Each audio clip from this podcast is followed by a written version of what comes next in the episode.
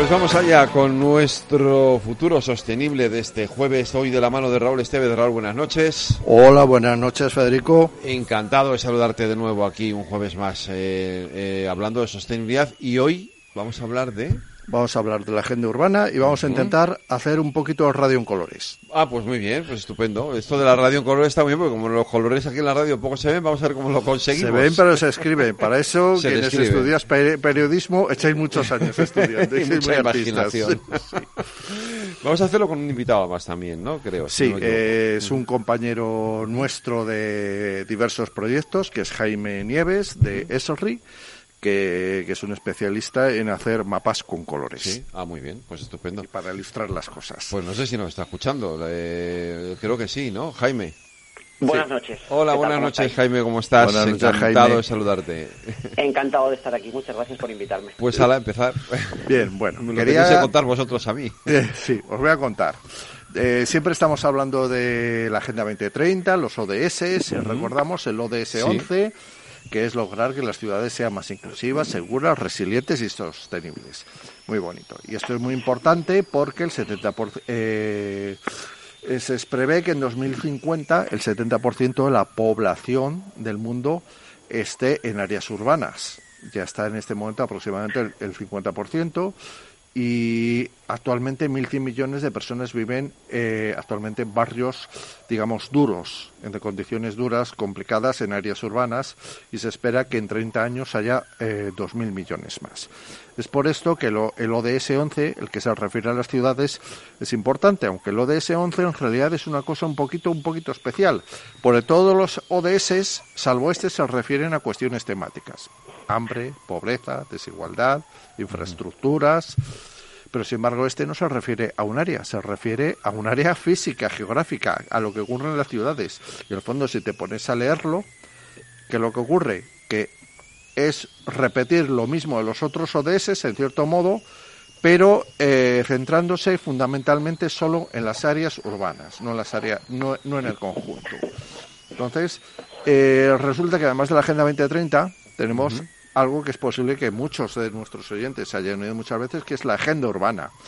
La agenda urbana, eh, pues bueno, eh, básicamente es otra agenda de acción política eh, que parte de una iniciativa de la Unión Europea y eh, cuyo objetivo es fomentar una legislación un acceso más fácil a la financiación y un mayor intercambio de conocimientos sobre cuestiones relevantes para las ciudades. Ese es el objetivo, lo que plantea en su momento la Unión Europea en el año 2017 si me encorvo. Sobre eso se desarrolla la Agenda Urbana Española, que se aprueba en 2019, una hoja de ruta que marca la estrategia y acciones a llevar a cabo hasta 2030, curiosamente la misma fecha de la Agenda 2030, para hacer que las poblaciones y ciudades eh, sean ámbitos de convivencia amables, acogedores, saludables y concienciados.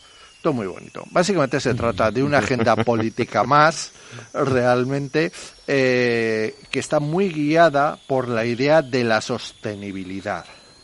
¿De acuerdo? Y entonces, realmente, eh, de la misma forma que tenemos 10, eh, 17 ODS, la agenda urbana plantea eh, 10 ejes estratégicos, os- que están todos de alguna u otra manera alineados o relacionados con ODS.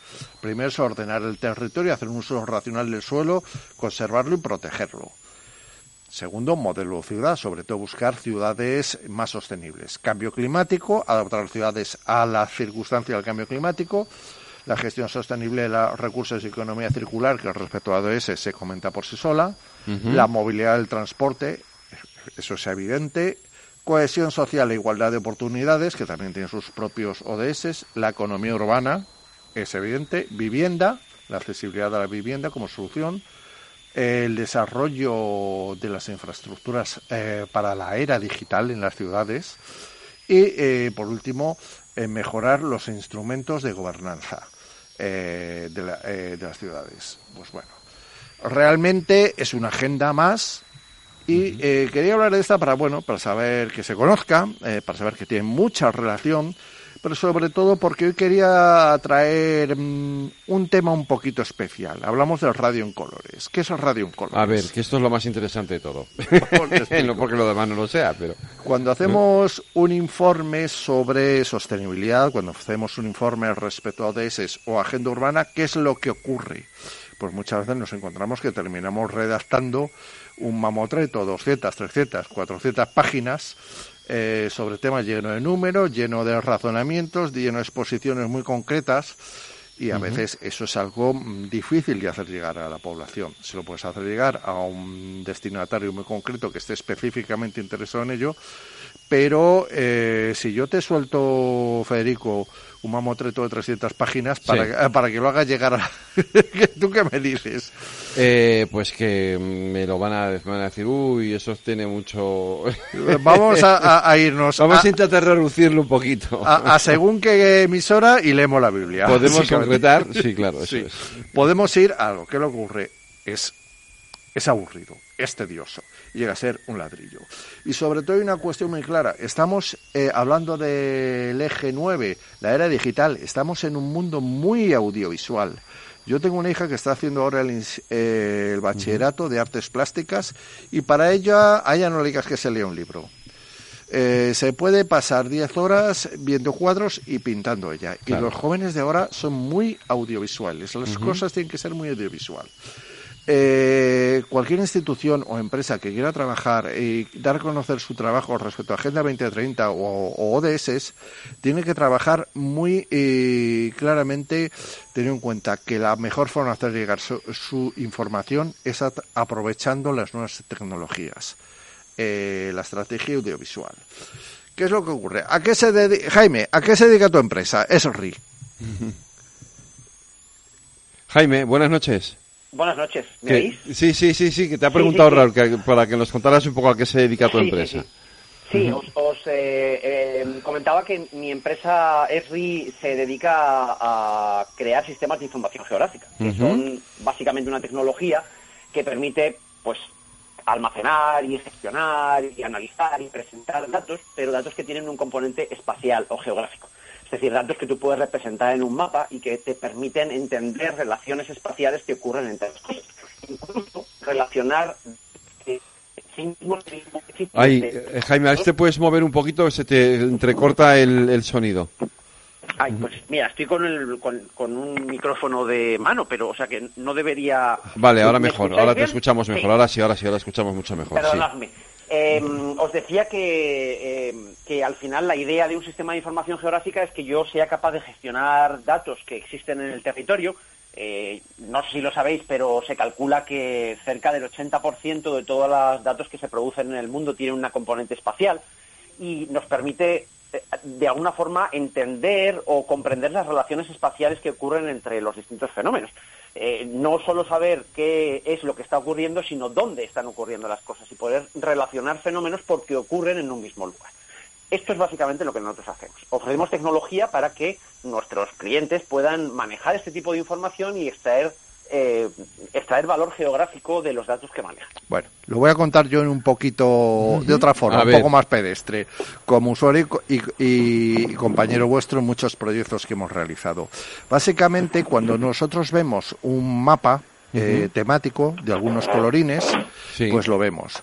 Cuando ponemos otro encima, pues quizás podemos interpretarlo. Cuando ponemos siete encima, realmente se hace lo que se llama un palimpsesto, que básicamente lo que ves es una mancha de muchos colores muy divertida, pero que nadie sabe interpretar. ¿Por qué? Porque cuando trabajamos de forma tradicional con el papel, eh, eso tiene unos límites. ¿Qué hace la tecnología SIG, Sistema de Información Geográfico, o GIS, que es como se suele decir también muchas veces, lo habremos oído en inglés?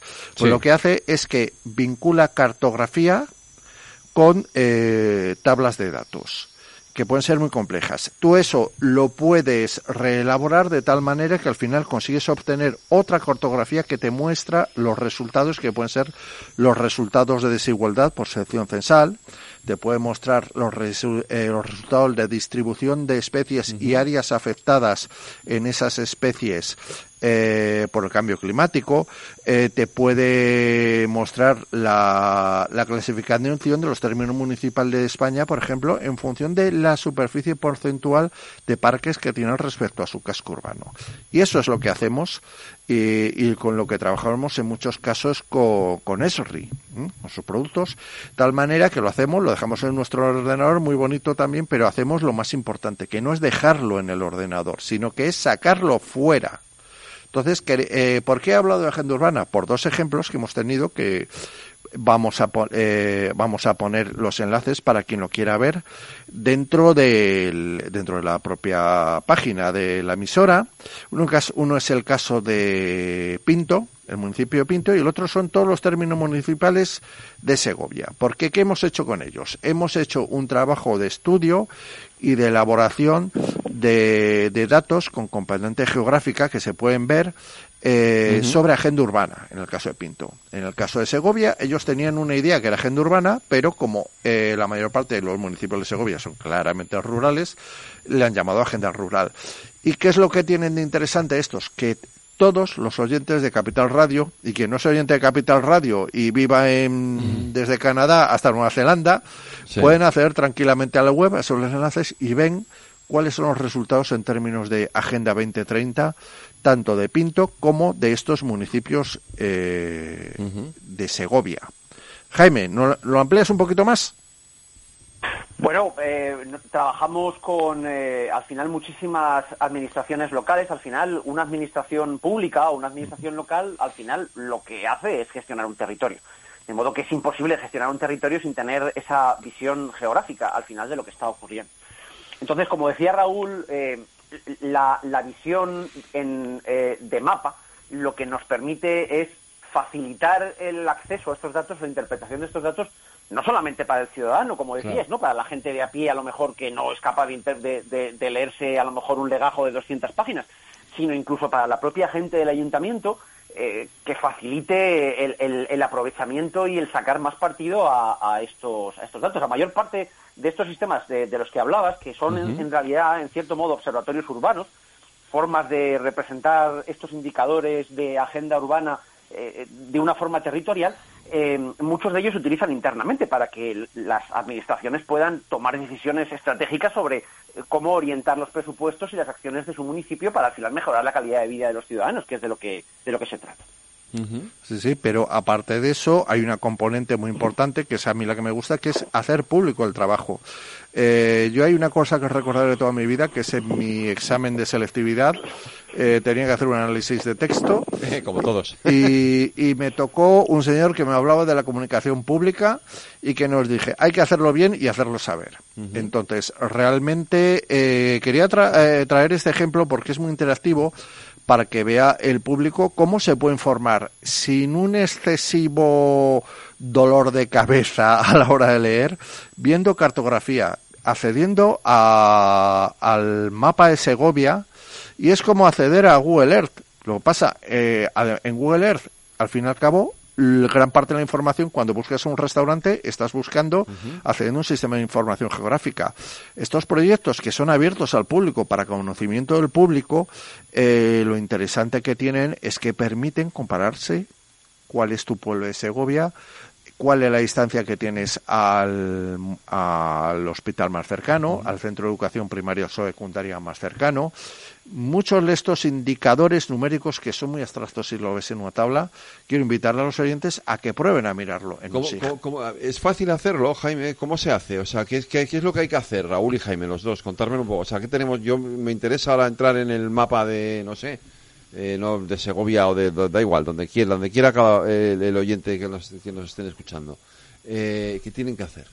Pues tienen que abrir el enlace donde está alejado en la Diputación de Segovia, en el Ayuntamiento de Pinte, que es lo que os hemos facilitado como ejemplo, para que sea. Y ahí es todo muy intuitivo. Directamente, enseguida te empiezas a mover con una con un puntero, con una manita, vas tocando y vas desplegando de los ejes, eh, de los 10 ejes de agenda urbana, están muy alineados con ODS, eh, cualquiera de las temáticas y allí te va mostrando cartografía, eh, normalmente con colores o tramas, para que veas cuál es la situación de cada territorio, de cada sección censal o de cada municipio y te va mostrando también eh, gráficas estadísticas y te, infografías sobre el tema que estás buscando en cada caso. Es cuestión, es muy entretenido, es hasta divertido y es cuestión de ir entrando con ello. Pero es absolutamente eh, es absolutamente natural. Es para personas inteligentes, que a poco que piensen con dos neuronas, en realidad son muy rápidamente capaces de moverse. Es así, Jaime. Eh, eh, lo cierto es que hoy en día estamos acostumbrados a utilizar mapas en nuestra vida cotidiana y es una forma muy, muy intuitiva de explorar la información.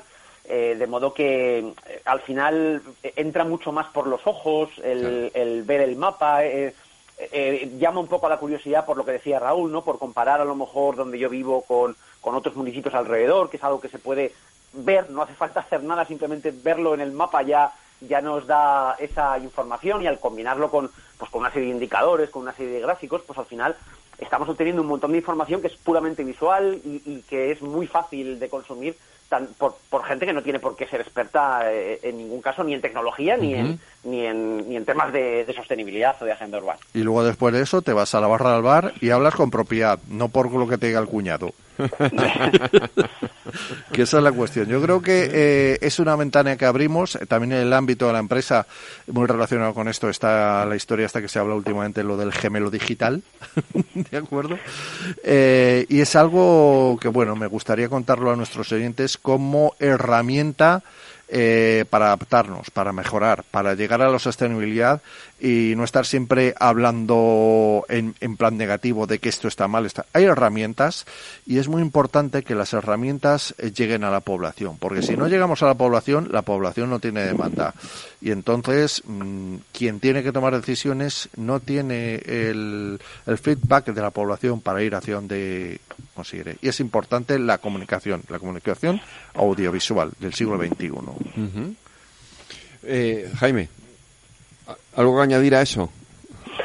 Eh, nada más, que yo creo que, como decía Raúl, la, tecnología está aquí, está aquí desde hace muchos años y, y, hay que aprovecharla realmente para, para acercar la información a toda la ciudadanía y que al final todos seamos partícipes de estas iniciativas que están encaminadas a que bueno pues todos vivamos mejor y que las comunidades sean más sostenibles al final. Pues eh, Raúl Estevez y Jaime, pues, ¿eh? Nieves. Ah, Jaime Nieves, perdona. Y Jaime Nieves, eh, muchísimas gracias a los dos. Eh, muy clarificador y sobre todo hemos llenado de color. pues nada, abrir los enlaces y a jugar y a jugar, ¿no? Esto es como esto es casi como meterse en, sí, sí. Eh, eh, es como meterse en el Weller, no se necesita mucha más eh, comedura de tarro. Como decirle meterse en Google o decirle a Siri que nos lleve por algún lado, ¿no? Mm, bueno, hay que mover el ratón mover con la ratón un poquito, normalmente, aunque bueno, yo entiendo que habrá quien tenga establecidos ordenadores ciertos algoritmos y herramientas que a lo mejor Siri también se mueve, pero eso ya, ya es otra cosa. Esto ya, esto ya no lo sabemos. Sí que es cierto que hay mucho, hemos hecho muchos proyectos de este tipo con muchos clientes, administraciones, incluso empresas, y hay algunos eh, que lo quieren para uso interno suyo.